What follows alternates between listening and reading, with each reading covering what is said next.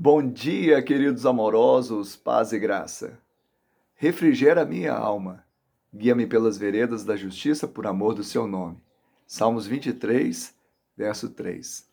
Aqui a manifestação dupla da característica redentora do nosso Deus. Ele é Jeová Rafá, aquele que é a nossa cura.